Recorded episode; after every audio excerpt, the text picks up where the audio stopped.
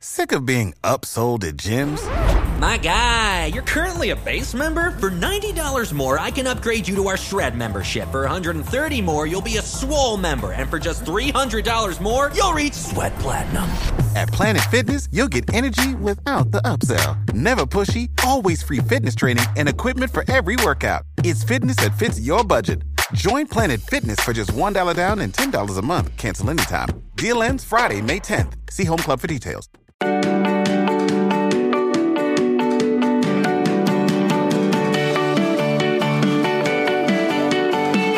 everybody, thank you for tuning in to episode 212 of The Virtual Couch.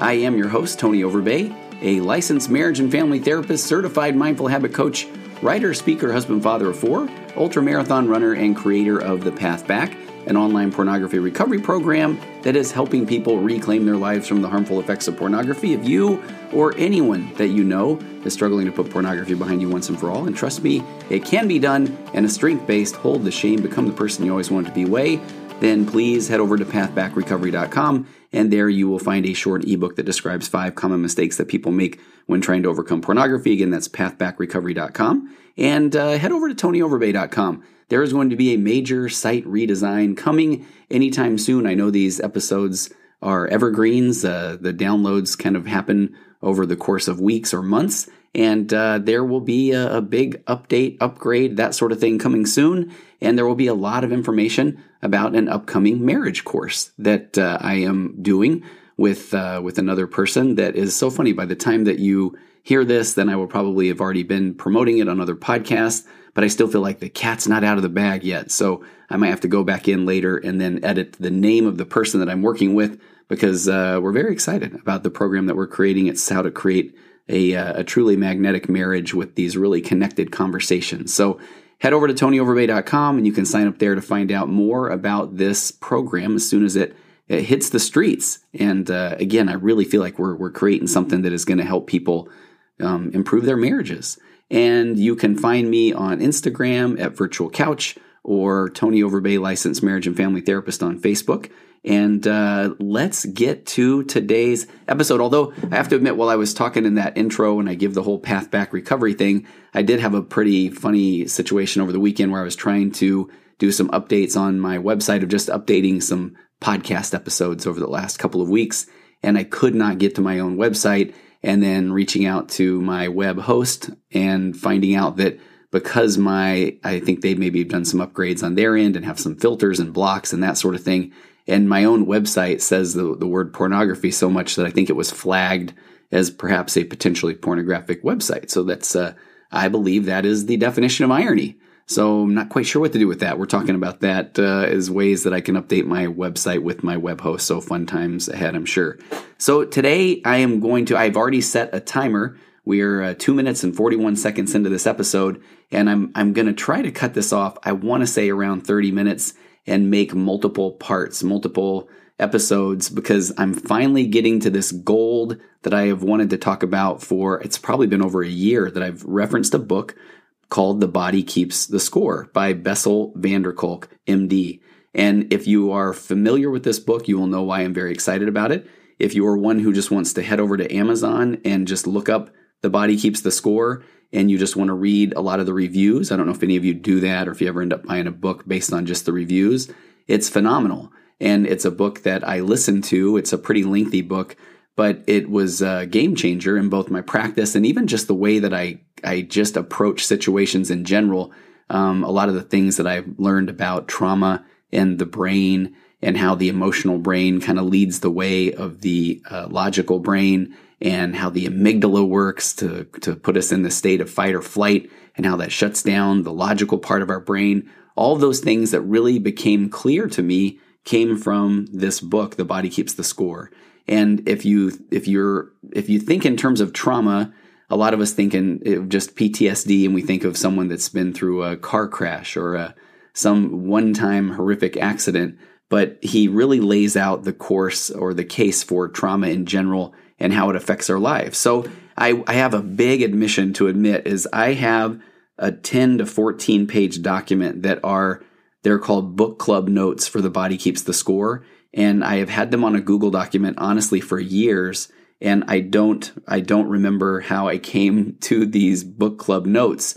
So by the time I release this episode, I will I will do my best to find the author of these book club notes, but I'm going to be referring to these book club notes a ton because they're so good and they're out there on the internet. They're free. And uh, I've, I've shared this Google document with a lot of my own clients because I feel like this is one of the most comprehensive reviews of the book that I've ever found. So I, if you want to know where these book club notes came from, then look at the show notes and hopefully I'll have a link to where I found them at the time that I released this episode. So, so a lot of the comments, um, a ton of the comments I'll make come from these notes. So the the person who did the review, and again, I feel so bad that I'm not referring to this person, so I will just say, um, according to the notes, or maybe I'll refer to the notes, and that is thank you, person who compiled all of these notes. But uh, they talked about the real big takeaways from the body keeps the score is, is that there are many types of trauma that a person either has gone through or more likely will experience during their life. And it can be everything from some of the things that we think about when we think about trauma again, childhood abuse or emotional neglect or an auto accident or war or terrorist attacks or the sudden death of a loved one. And, and any of those would, would re, you know, would be a definition of trauma. And while much of trauma is normal, although it is going to be uncomfortable, um, trauma it, it it produces a neurological response to this dangerous situation. And then once a person experiences trauma, then on a subconscious level, their brain or or it begins to not only organize their worldview, and I love the way they put this, but it also creates actions around their response to these traumas in an attempt to keep them safe. And and I feel like this is one of those game changer ideas in therapy of and I say this often, you know, bless bless my brain's uh, little pink uh, squishy heart that your brain really does mean well. So even when you think in terms of anxiety or uh, you know a trauma response, is your brain is doing its best to kind of look ahead and and protect you. And so a lot of the worries and the fears that we have, if you really analyze where they come from, they come from a place of trauma. So if you have experienced trauma as a child, if you've experienced trauma in your relationship, a lot of the work that I do in couples therapy of people who don't communicate well, a lot of that comes from trauma in the relationship where they feel like they have put out emotional bids or they've been vulnerable or they've really opened up to their partner and it hasn't gone very well. The responses have been, you know, in the form of oftentimes some sort of gaslighting response of, I can't believe you just said that. Or do you know what that, uh, how that affects me? And so that, that creates a trauma response. And so we often then go into a relationship conversation and we're walking on eggshells or we're you know trying to avoid landmines or tiptoeing or all those kind of analogies. And if you if you're in a relationship like that you know how exhausting that can be. That here's a partner that my goal is to be able to go to them with my hopes and dreams and fears and anything but instead i have to okay is it a good time? You know is is he in a good mood right now? Um, you know or the last time i mentioned this then he didn't respond well but sometimes he does. And so that that is a form of trauma as well. And so this can lead to a ton of problematic behaviors because what happens is often a lot of things like in the world of addiction and or, or even tuning out to our phones or binging on Netflix episodes or turning to chocolate or reading books or that sort of thing can become a little bit of a of, of numbing, you know, um, because if you're if you know going into a conversation or a situation that it might not go well then you may want to avoid that conversation. They call it experiential avoidance in the world of acceptance and commitment therapy my favorite type of therapy. And experiential avoidance is kind of you know i'll deal with it later. I'll deal with it after the kids go to bed. I'll deal with it after the kids are out of the home. You know i'll deal with it after he gets the raise. I'll deal with it after the promotion or you know, I'll deal with it after our vacation or all of this experiential avoidance because we're afraid of how interactions might go. And then oftentimes then that might lead people to feel a bit crazy. And so then they turn to things to help them numb out. Um, or then that might leave them feeling kind of stuck. Or, you know, oftentimes trauma can also, it can, it can in one sense lead somebody feeling numb, but also it can leave someone in a state of being hyper aroused, such as feeling chronically anxious or on edge or then super hyper vigilant about things they can control. People might kind of over uh, try to over control their kids or their schedules or their eating or their exercise or those sort of things because they feel like there are things in their life that they can't control. And so, uh, you know, a lot of the emotional and physical pain that's associated with trauma, um, we can overcome it. And this is done by understanding that what we're experiencing is primarily neurological and that we aren't crazy. This is our body's response. Therefore, I'll go back to the name of the book often. The body keeps the score. And so once we can be aware of, of our feelings and our actions, and then we can recognize that they're more of a defense mechanism, um, then things start to make a little bit more logical sense and we can start to regain control of our brain or our body. And if you can get control of those things, you're on your way to controlling your life. So um, the the reviewer, uh, the the person that re- has these notes, said that the big gift in trauma is self awareness, but it's a gift that we have to work hard at unwrapping. But uh, but they say, boy, is it worth it. And uh, they say, I really hope you enjoy the book as much as I did. My full notes are below. And and I want to give an example. And this is one of the things I talk about in my office often. Is think about the way the brain works, and it's pretty amazing. It's it's a, it's pretty it's a miracle if you think about it is that the because of our trauma responses, our emotional part of our brain reacts ahead of our logical part. And, and I'll give an example that's based in a little bit of reality here.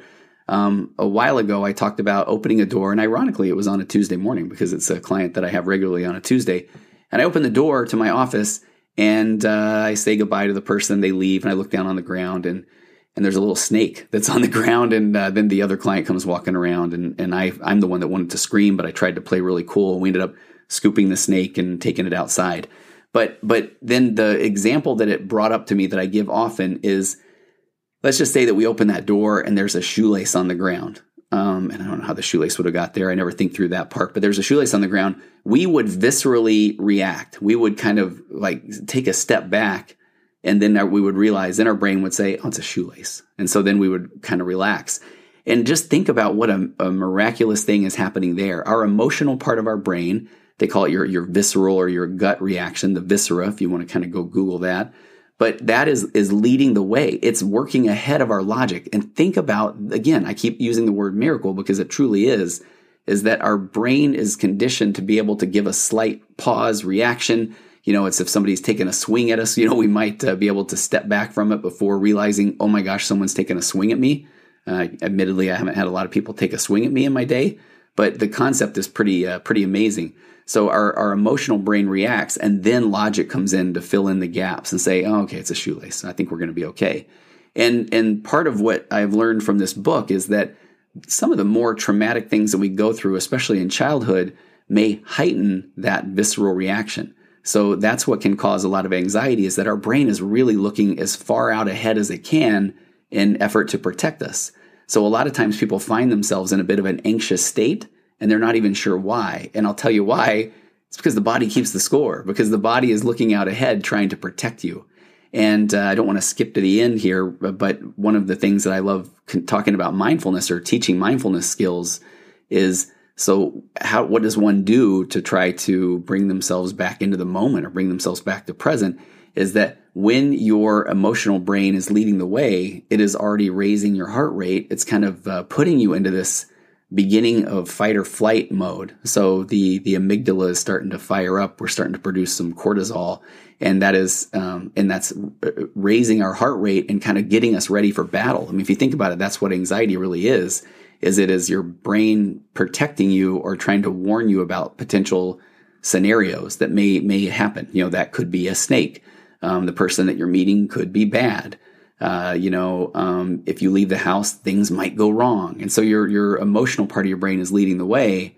And so, from a mindfulness standpoint, a daily practice of sitting and, and having some time where you're you're breathing, you're you're breathing in through your nose, you're breathing out through your mouth, um, again, you're not trying to clear your brain. You're trying to train your brain that when you are thinking about things, that you can come back to a present moment. You can come back to the breathing. You can come back to sounds. You can come back to smells or touch or, or things that you can feel around you. And what you're doing when you're breathing or, or, or touching or smelling is you're not thinking. You're not thinking about the things that are frightening. So if you can kind of get yourself back into the present moment, you can often then lower that heart rate, which will stop the production of this stress hormone cortisol, which will then help your logical brain come back in and say, Hey, we got it. We, we got, we got it from here. So, uh, I hope that part makes sense. So let me get to uh, the notes. So the, the, the the author says there are different types of trauma. So trauma can be an event or it can be ongoing, and it can happen to people when they're kids. It can happen when they're adults. Um, and some examples are things like chronic emotional abuse and neglect can be just as devastating as physical abuse or sexual molestation. And I've got an episode on CPTSD, um, which is this uh, it's this post traumatic stress disorder, and oftentimes found in relationships where people have, have gone through a long term period of emotional abuse, where they felt not heard, where they felt gaslighted, and that that falls into this category of trauma because it does begin to present you with a trauma response so that when you are around your partner your your heart is your heart rate raises and your fight or flight chemicals are already starting to lead the way so to speak. So that is that is a, a trauma response.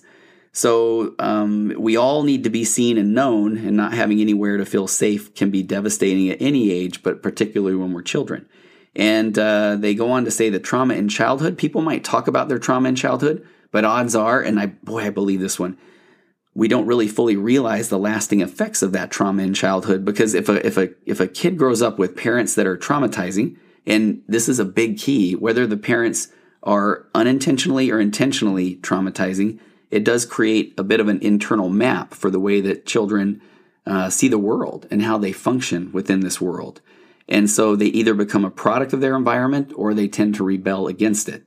And so, so you have to think in terms of, you know, kids become attached to whoever functions as their primary caregiver. That's what we do. That's the attachment theory 101. So we all have a biological instinct to attach. I mean, we, we have no choice. I always say that we're not, you know, like a, a rhinoceros that can go and uh, kill for food within an hour or so. We, we become attached to whoever that caregiver is. So if parents are, are or caregivers are loving and caring, or if they're distant or insensitive or rejecting or abusive, children will develop a coping style based on their attempt to get at least some of their needs met.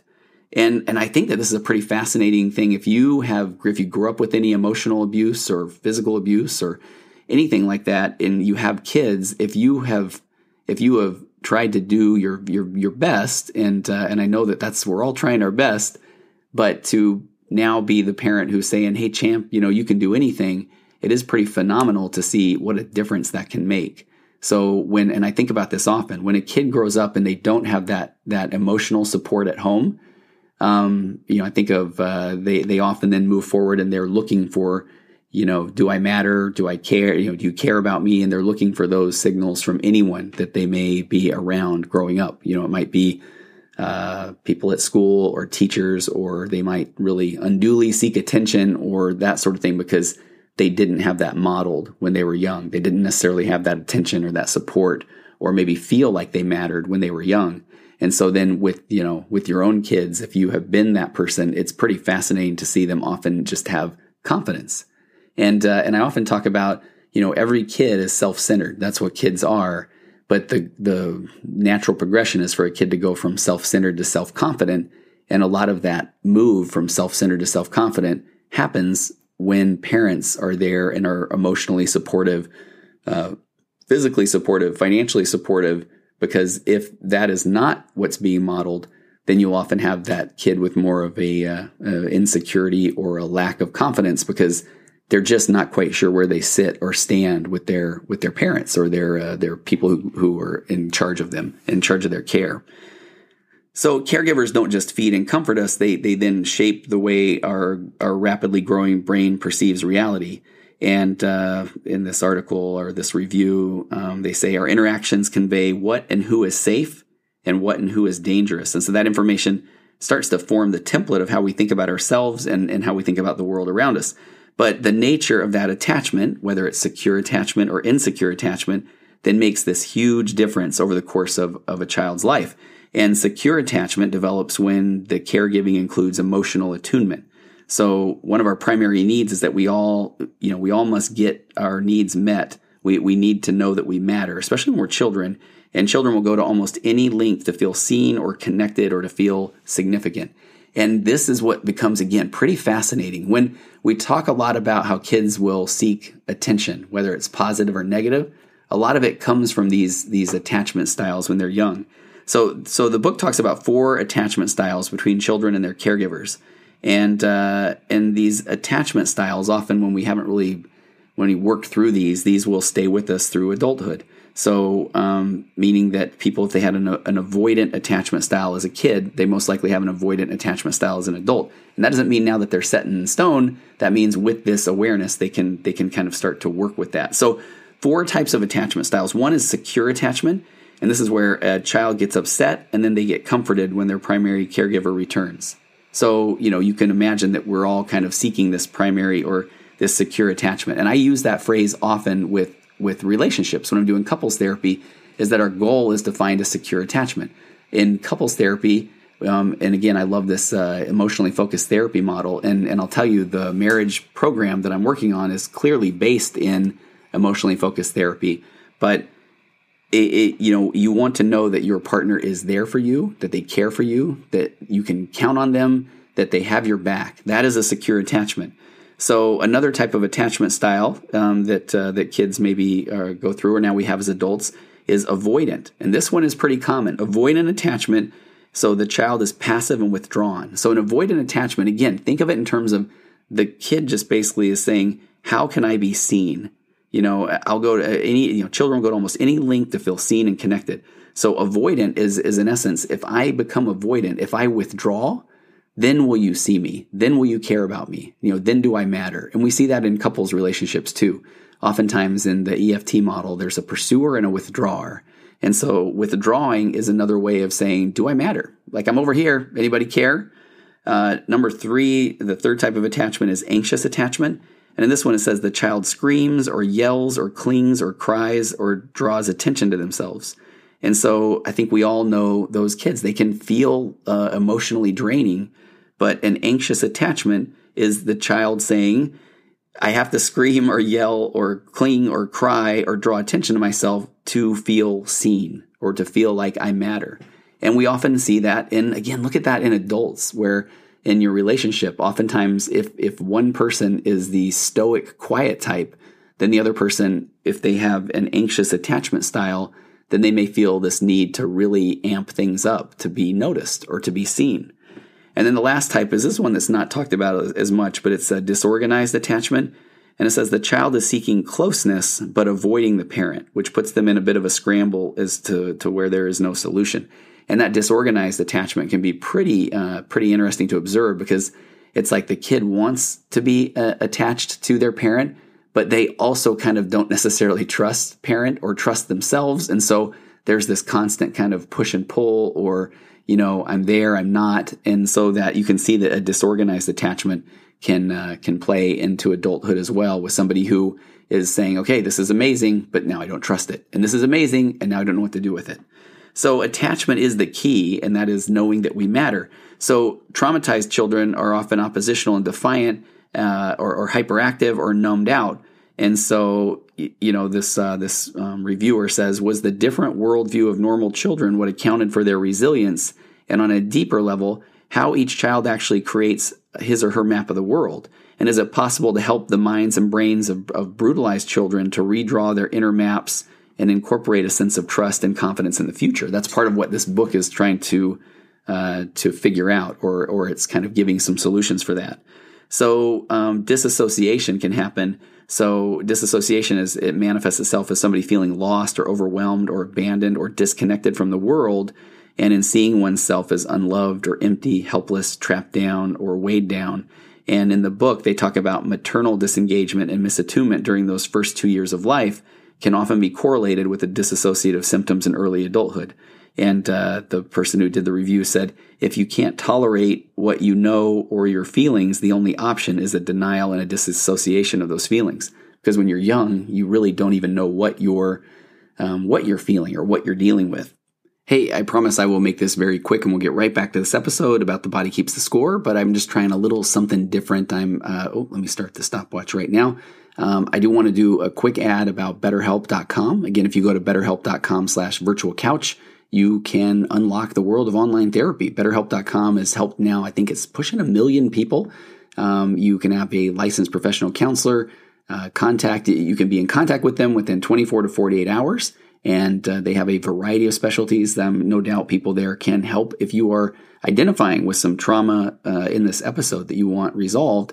Um, I just want you to get help. So if you uh, if you don't feel comfortable going and waiting in a, wait, a, waiting room, especially right now with the big shelter in place order, if it's easier for you to um, dip into the world of online therapy, go to BetterHelp.com slash virtual couch, get 10% off your first month's treatment.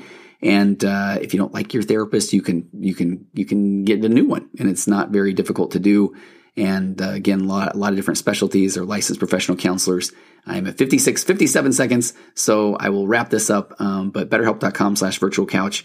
Uh, you, you deserve it. You deserve, uh, you know, they have a sliding scale if you need it. They have uh, scholarships, all that sort of thing. But uh, if you haven't given therapy a try and you don't necessarily feel comfortable going to a therapist in your area, um, give BetterHelp.com a try. BetterHelp.com slash virtual couch. Okay, let's get back to the show um, on the body keeps the score. Uh, they go on to say that childhood trauma often happens due to a parent's acting upon and out due to their own unresolved trauma. So here's where things get really kind of interesting. So children with disorganized attachment have no one to turn to, and they're often faced with this kind of unsolvable dilemma. Their their moms or their dads are maybe simultaneously necessary for survival, but they also become a source of fear. So not knowing who is safe or who they belong to um, they may become intensely affectionate with strangers, or they might trust nobody. And this is what gets to be again. It's it's fascinating, and so there's no exact or you know medical model or exact science to this. So, but if a person has no internal sense of security, then it can be really difficult to distinguish between safety and danger. And so, if a person feels chronically numbed out or potentially dangerous situations might make them feel alive. Um, so, you know, they go on to say if you conclude that you must be a terrible person, then you start expecting people to treat you horribly. And, and let that one sit in, right? When sometimes we we see people do continually destructive patterns, and if they have felt like they must be a terrible person because they didn't have that secure attachment when they were young, then they they almost expect people to treat them horribly. And if people are trying to treat them nice, then they think, okay, what's their angle? You know, or I don't deserve this. And uh, and so um, when disorganized uh, this disorganized attachment, when disorganized people carry self perceptions like these, then they're somewhat set up to be traumatized by subsequent experiences. It's almost like they're they're kind of setting those uh, setting the table for those experiences to happen. Um, disorganized attachment shows up in two different ways. One group of mothers may seem to be too preoccupied with their own issues to attend to their infants, and in the studies that were pointed out in the book, they were often intrusive or hostile, and they alternated between rejecting their infants and then acting as if they expected them to respond to their needs. It's almost like if the parent was having a bad time, they wanted the the infant to uh, to comfort them. But then another group of mothers seemed helpless and fearful. They often came across as sweet or fragile, but they didn't know how to be the adult in the relationship, and they seemed again to want their children to comfort them. And they failed to greet their children after having been away, or they didn't pick them up when their children were distressed and the mothers didn't seem to be doing these things deliberately. I think that's what's what's you know again one of these keys is they simply didn't know how to be attuned to their kids and respond to their cues, and so thus they would fail to comfort and reassure them. And uh, and they point out that the hostile and intrusive mothers are more likely to have childhoods of physical abuse or witnessing domestic violence, while the withdrawn or dependent mothers were more likely to have had histories of sexual abuse or parental loss, but maybe not physical abuse.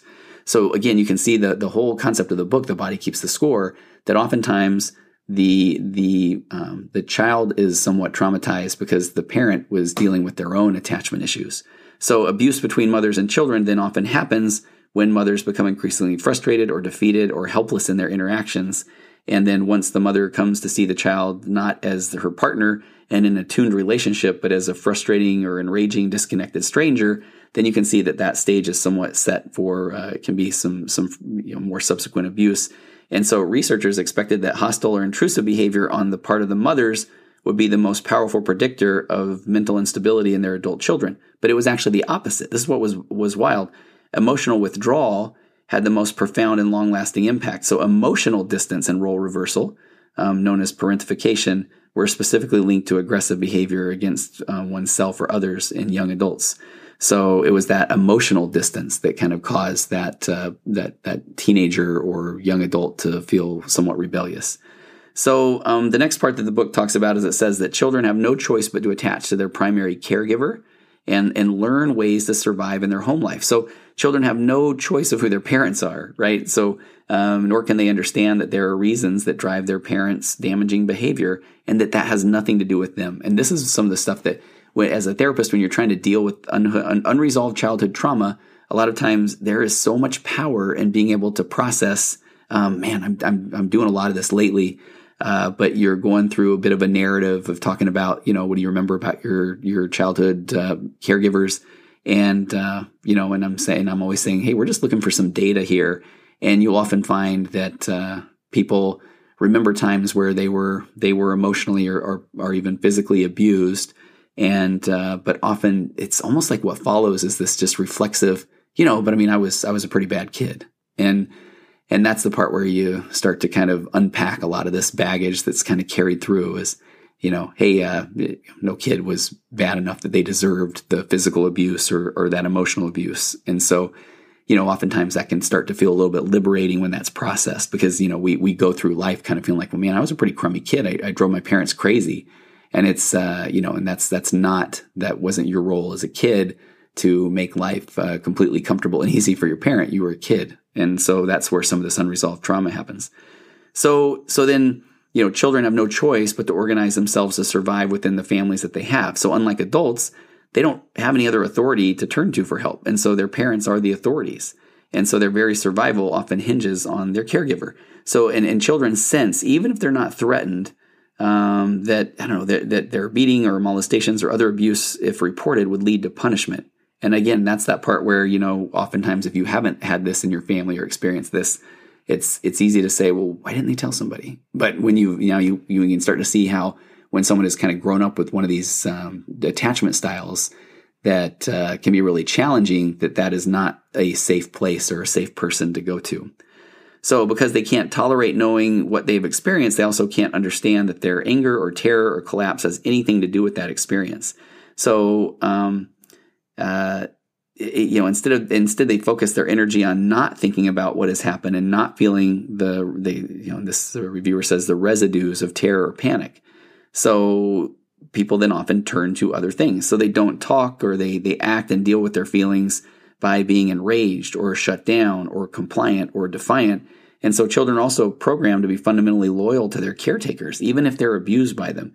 So terror kind of increases this need for attachment. It's almost if they ta- attach more, that they will somehow be able to stem that uh, negative behavior. So even if the source of comfort is also the source of terror. And so rage that has nowhere to go can often be redirected against the self in the form of depression or self hatred or self destructive actions. And so, and, and again, I want you to know, I'm not going to get to this today because um, this is going to need to be a multiple part episode. Uh, oh, I've already crossed the 30 minute mark.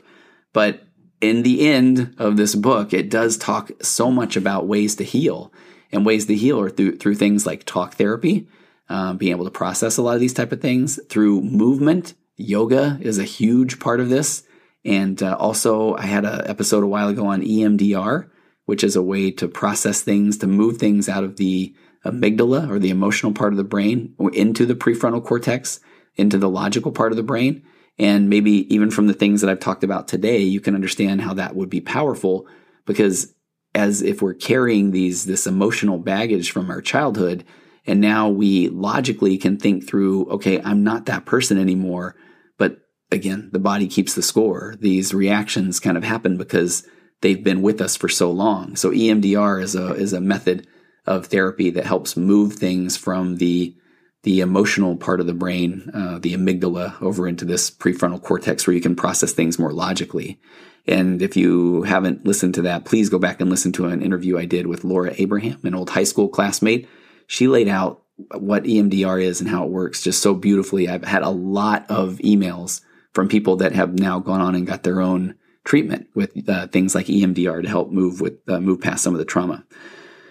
So again, children programmed to be fundamentally loyal to their caretakers, even if they're abused by them. Oh, the last thing I said. Okay, so there's uh, talk therapy, yoga, EMDR, and also mindfulness. Mindfulness becomes such a key thing because it is teaching you to to turn to your breathing and to get present and to lower that uh, that your heart rate so that you don't go into that uh, that fight or flight response. And and a, and a, again, a daily practice of the mindfulness can uh, can be pretty amazing because your brain then starts to immediately go to this, hey, we're going to calm ourselves down even at times when you're not aware of the fact that you are starting to get amped up. So you're literally training your brain to not stay ruminating or staying focused on the negative. So um, back there, so children again programmed to be fundamentally loyal to their caretakers, even if they are abused by them, and then terror increases that need for attachment, and so um, that can lead to these these negative or, or self destructive actions. So I'm going to hit a couple of more things, then we'll kind of wrap things up. I'm going to go on a little bit of a here's a, here's a lot of kind of just bullet points about trauma. So um, before I get to that, so our perceptions, this is pretty deep. Our perceptions create our inner map. So if we grow up with people telling us that we are loved and, and important, and they treat us right, it will. And this is this is what I was trying to refer to earlier. I know I didn't say it very well. But if we grow up with people telling us that we are loved and important and that they treat us right, it will feel uncomfortable if later we get into a relationship with somebody who's abusive. And I think as a parent, that's one of my biggest fears is that, you know, one of my kids will get into a relationship with someone who is abusive and they don't recognize it. And I've already had some just amazing conversations with my older kids about them being very aware of uh, of how they were raised or the relationship that my wife and I have and so that is, is just one of the greatest things I feel like as a parent you can hear. Um, but if we grow up in a home where we were abused or ignored in childhood, or grow up in a family where sexuality is treated with disgust, our inner map contains a different message, right? Our sense of self is then marked by contempt or humiliation, and we're more likely to think that an abusive person sees us for what we are and is treating us accordingly, and that we will most likely fail to protest this mistreatment because it feels right. So, you know, if if anything, I, I, mean, I know this can be a heavy topic to talk about, but I almost am thinking in terms of wanting you to share this and, and listen with them and uh, go over the transcript that I'll provide to if you're if you're starting to work with your teenage kids or, or that sort of thing. That you want them to be able to recognize that if they are being treated poorly that that is not it's not okay and if it feels okay if they feel like they deserve it or if they feel like well i was being kind of mean or rude then uh, something that they really want to talk about because that's not something that they deserve um, that that isn't a relationship that they need to stay in um, same same with adults this isn't something that we deserve you know to feel like okay well i did I didn't make them mad, so I mean that's uh, I deserve their their wrath or that sort of thing. That's the stuff that just uh, again breaks my heart. So, um, trauma can be isolating, like nobody understands. And uh, the reviewer said the part of our brain that's devoted to ensuring our survival, which is deep below our rational brain, is not very good at denial. So, it might be reactivated even at the slightest hint of danger and secrete a large amount of stress hormones. And this precipitates unpleasant emotions, intense physical sensations, and uh, and impulsive and aggressive actions. And then these reactions then tend to feel incomprehensible and overwhelming. And then it, you know, feeling out of control, survivors often feel permanently damaged to the core. And my goodness, I hear that one often where people just feel like they, they just feel out of control and they feel like I'll never get past these things. And and what's wrong with me and my reaction, you know, my the way that I, I, I turn to the negative and and I'll never have a relationship and they immediately just pile on themselves with the negative thoughts and, and emotions and that feeling out of control, then people often feel permanently damaged. But it, it, you know, this is where we get into the acceptance and commitment therapy thing. The the thoughts are that we have plenty of them, you know, but we assign meaning to certain thoughts and not others. And uh, learning how to recognize a thought as a thought, and then learning how to recognize that an emotion is just something you're feeling in that moment. And again, you're going to have a whole lot of emotions that can can pass over you at any time. So why are we given these particular thoughts and these particular emotions? Uh, why are we giving them power? So uh, a traumatized person often realizes their perceptions are not rational, but then ironically, this makes them feel even more isolated. So, and I recognize this as a therapist often. So challenging a person's perceptions can make them feel worse, not better. Uh, that it's important to validate how people feel as well as how, help them reconstruct their inner map of the world. So, oftentimes feeling numb, or many feel that they're living behind a glass wall. Um, maybe feeling like they're floating in space or lacking a sense of purpose or direction. And many survivors of trauma come up with their what they call a cover story, which is a story that offers up some explanation for their symptoms and behavior for public consumption. We're often at a loss for words after trauma, which can make somebody feel even that much more isolated. And and maybe I'll just throw a I'll end with this. I mean, the next one talks about trauma is confusing. Trauma involves flashbacks. Trauma can be upsetting. But but let me kind of end here because I, I know I'm I'm going a little longer than I had anticipated. But again, realizing their perceptions are not rational and often makes them feel more isolated.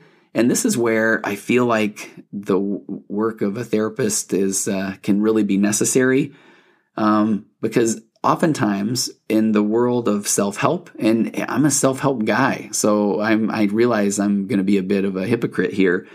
But this is uh, one of those problems where when people just say, look, you need to take the bull by the horns, you know, you need to recognize that you are not your past. You need to move past this. You need to wake up every day and say, I'm going to, you know, be this new person. I'm going to do anything. I'm, I'm doing big things. And I love every bit of that. Trust me, I do. Even as I'm saying it, I'm like, uh, I'm sitting up straighter, my hands in a fist. I'm, I'm, I, I feel that.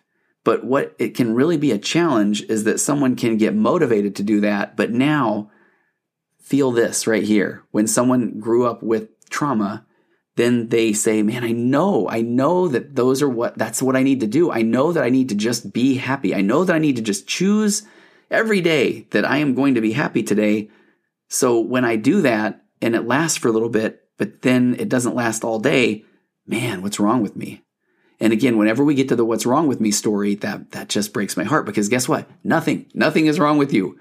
You are a product of all of your private experiences, they say in acceptance and commitment therapy, all of your nature and nurture and birth order and DNA and abandonment and rejection and, and, and hopes and fears and loss and, and jobs and pandemics and everything. You, you are the only version of you that has, has gone through all of that. So you have the thoughts and the feelings and the emotions you have because you're human. You're not broken. You're human. And so telling someone then then you just need to do this or you just need to get over it or work through it or um, that that's a great idea. But but you can understand then why we feel such pushback to that because truly if we talk about empathy no one knows exactly what you as an individual has gone through. And so when somebody's shooting on you you should just do this. We have this instant negative reaction. It's called psychological reactance. It's the instant negative reaction of basically being told what to do. Even if being told what to do is go be awesome you know, our, our brain's still going, yeah, but you don't really understand. You know, you don't you don't understand what it's like. And people in therapy often say to me, I, I just want you to tell me what to do. And uh, and some every now and again I'll say, okay, all right, here we go.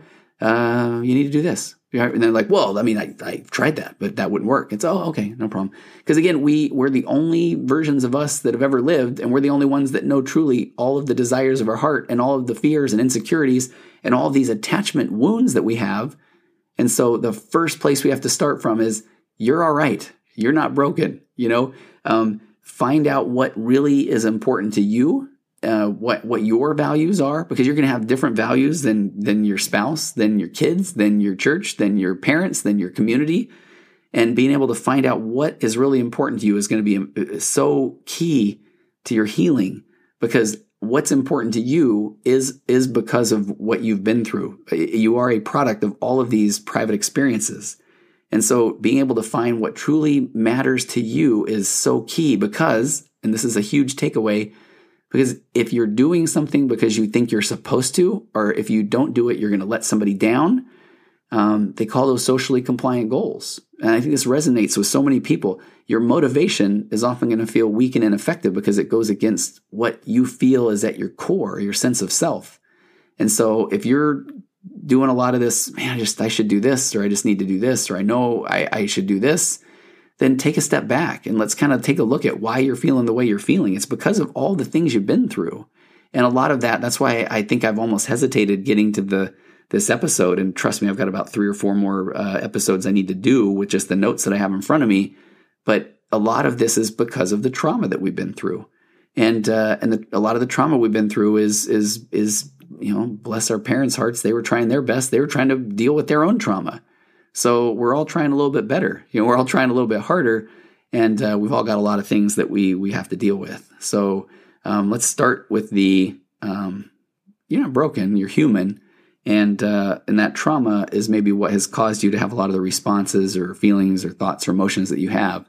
And uh, and and we're going to tackle that here in uh, in future episodes. If you want to get ahead of the ball game though um, go get the book the body keeps the score. The audiobook's fantastic as well.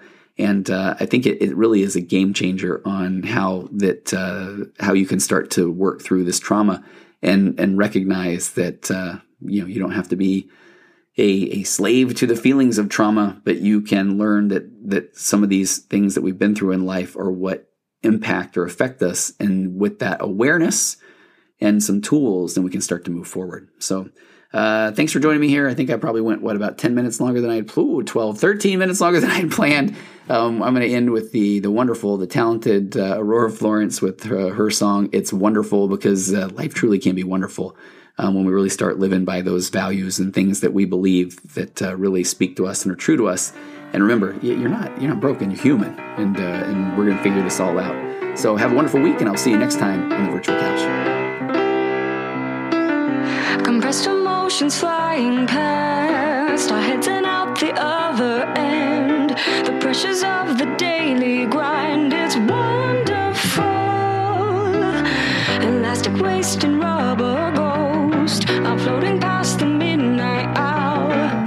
precious